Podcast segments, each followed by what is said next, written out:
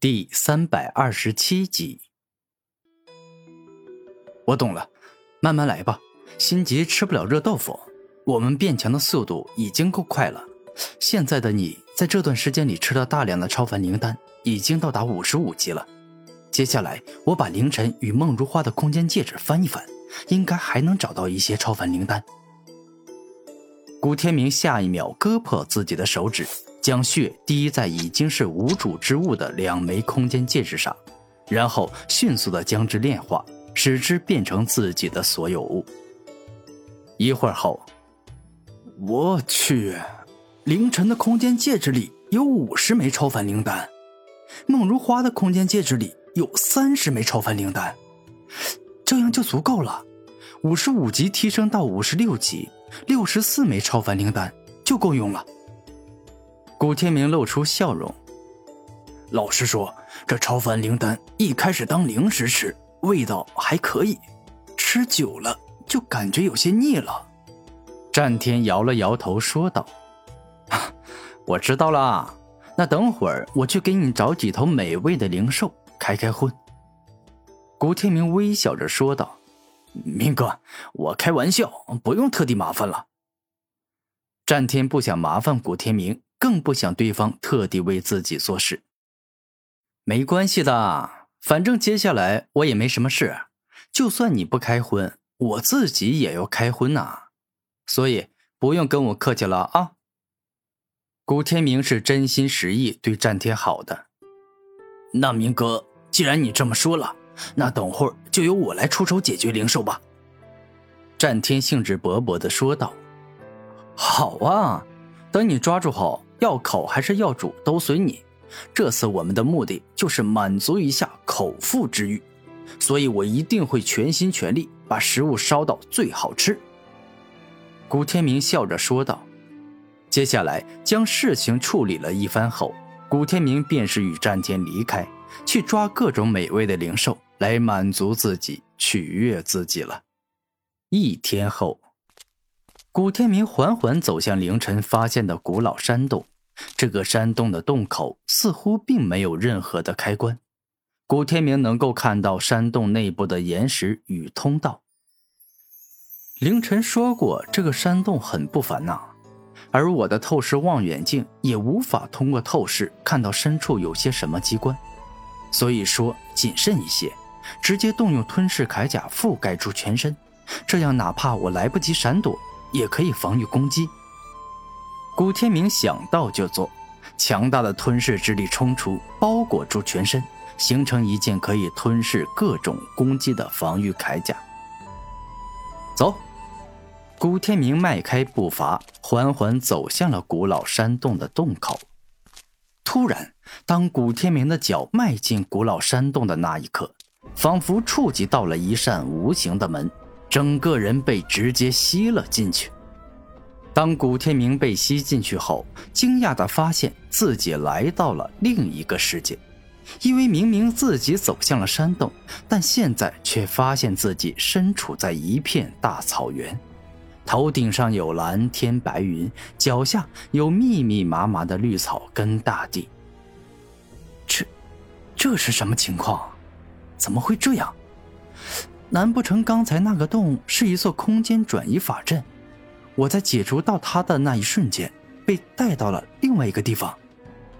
内心有了这种想法后，古天明连忙回头，而后便是看到了古老山洞外的场景。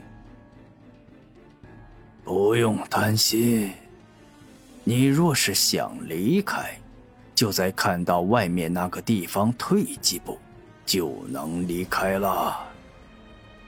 一道苍老的声音出现。是特殊的机关，或者说是能够将人生前的声音保存下来，然后以设定好的步骤起到的留声阵法吗？踏上武者的修行路后，古天明一直在学习与成长，所以对此也稍微有些了解。接下来，你将面临一个强敌，打败他，你将得到一场大造化；输了。就只能够表明你我无缘，我也只能够等待下一个有缘人前来了。苍老的声音再次响起：“强敌，会是什么样的强敌呢？”古天明露出思考的表情。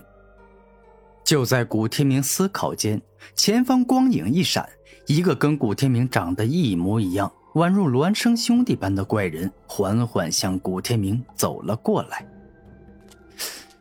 这个家伙跟我长得一模一样，该不会是能够使用跟我相同的力量吧？如此说来，莫非这场考验就是要击败我自己？古天明猜测道。突然，那跟古天明长得一样的怪人出手了。只见他一冲过去，便是发动了迅捷而猛烈的惊天暴龙拳，一拳接着一拳，连续不停。面对这般攻击，古天明本尊自然不害怕，同样以惊天暴龙拳反攻，整个人就好似一头人形暴龙，所发出的拳头又快又猛。怒龙能量炮。一番交战过后，眼见惊天暴龙拳无法赢古天明，那甲骨天明向后一退，将大量的龙之力凝聚在嘴前，形成了一颗蕴含霸道龙之力的巨型能量炮。怒龙能量炮，面对敌人的攻击，古天明一直使出相同的招数，喷射出了一颗巨大的能量炮。当这两颗威力强大的能量炮相撞在一起后，宛若核弹爆炸，极为蛮横且恐怖的力量，将大草原的大地破坏的乱七八糟，最终形成了两个互相重合在一起的巨坑。这个古怪的考验还真是有趣啊！居然真的制造了一个能够使用跟我相同招数的人。不过，如果我们俩一直都使用相同的招数对战，那就没意思了。所以我该改变一下了。真古天明决定接下来不使用跟假古天明相同的招数战斗，龙尾一甩，十月断。假古天明径直冲向真古天明后，猛然一脚踢向了对方。这一脚就宛若一头巨型大龙的龙尾，猛然甩向了对方，欲要将对方的血肉连同骨头都一起踢得变形。惊天龙刀。真古天明右手一动，整只手臂闪闪发光，有东方长龙的身影在上面游走，仿佛现在真古天明这只手臂就是一把以龙骨锻造而成的宝刀，锋利至极，可以斩断一切。接下来，当双方正面火拼之后，响亮的金属碰撞声响起，宛若跟前交战的并不是两个拥有血肉之躯的人。而是两具金属打造而成的战斗兵器，强大的力量将两人各自震退出去。假古天明被对方的惊天龙刀斩伤了脚，而真古天明则是被对方龙尾一甩十月断给踢伤了手臂。他的力量似乎跟我完全相同，那我现在果断强化一下自己，那他会怎么样啊？